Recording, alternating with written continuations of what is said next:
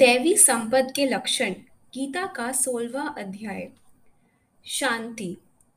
अगला दैवी गुण शांति, आवेश में न आना। वकील अदालतों में एक दूसरे पर बौछार कर देते हैं। दूसरा वकील डटा हुआ जवाब देता रहता है, आवेश में नहीं आता। ऊंचे स्तर के जो वकील होते हैं वही यूरोप में कैबिनेट के मेंबर होते हैं। वर्षों उन्होंने अभ्यास किया होता है, आवेश में नहीं आया करते।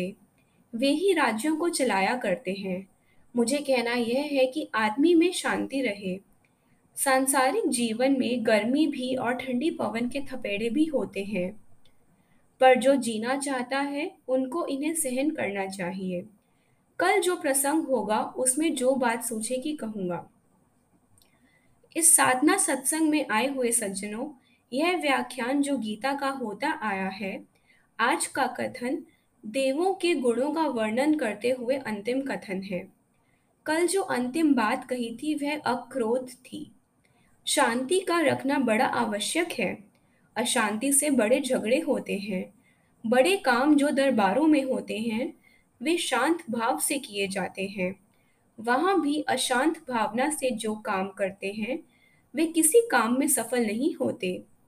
कोई बड़े उत्तरदायित्व के काम करने लगे तो ऐसे आदमी के आगे बाधाएं आया करती हैं।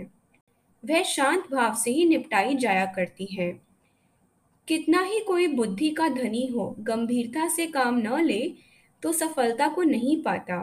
बड़े सौभाग्य की बात देश की यह है कि बाहरी और आंतरिक समस्याओं को भी गंभीरता से सोचते हैं। प्रायः देखने में आया करता है कि मित्र विपत्ति में फंसे तो आदमी चाहता है चाहे कुछ भी हो उसको निकाला जाए। कश्मीर के मामले में किस गंभीरता से काम सुलझाया गया। कोई किसी का शत्रु नहीं, कोई किसी का मित्र नहीं। अनुकूलता प्रतिकूलता से मित्रता शत्रुता होती है। शेख अब्दुल्ला बड़े मित्र, इसमें संदेह नहीं, पर जब भारतवर्ष का प्रश्न आया तो वे शेख जी भी कैद खाने भेज दिए गए। कोई पक्ष प्रधानमंत्री जी ने नहीं लिया।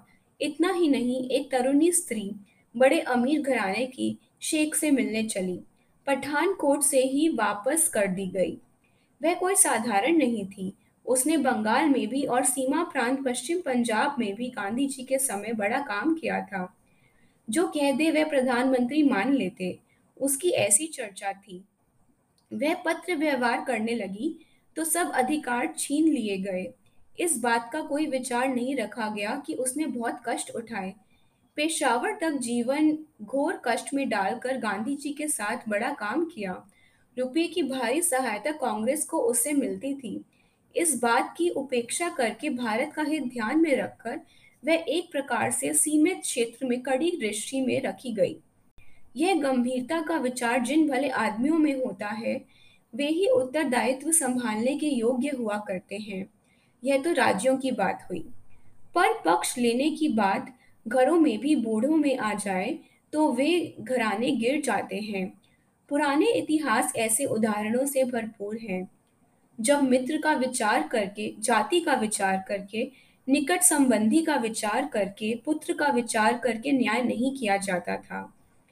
नए इतिहास की भी उपमा देनी चाहिए, ऐसा मैंने सोचकर यह सब कहा। जहाँ शांति होती है वहाँ निंदक नमक मिर्च लगाने वाला टिक नहीं पाता। एक बार रोहतक के कुछ विद्यार्थी दिल्ली में यमुना किनारे पहुंचे। एक पंडित वहां भाषण दे रहा था। बच्चों ने पूछ लिया, महाराज आप बहुत सुंदर बोलते हैं, क्या मैं आपका नाम पूछ सकता हूँ? पंडित ने जवाब दिया, महोपाध्याय श्री शांति स्वरूप जी। ऐसा कथन सुन दूसरे बच्चे के भी मन में आया। पंडित जी को नमस्कार किया और नाम पूछा। पंडित ने कहा, हमारा नाम है महोपाध्याय श्री पंडित शांति स्वरूप शर्मा। तीसरे ने भी कहा, कोई अवज्ञा न हो तो क्या मैं भी आपका नाम पूछ सकता हूँ? ब्राह्मण क्रोध में आ गया, कहने लगा, ठहर अभी आता हूँ। लठिया उठाने लगा। विद्यार्थियों ने कहा, न आइयो, हमने समझ लिया है, आपका नाम है अग्नि स्वरूप।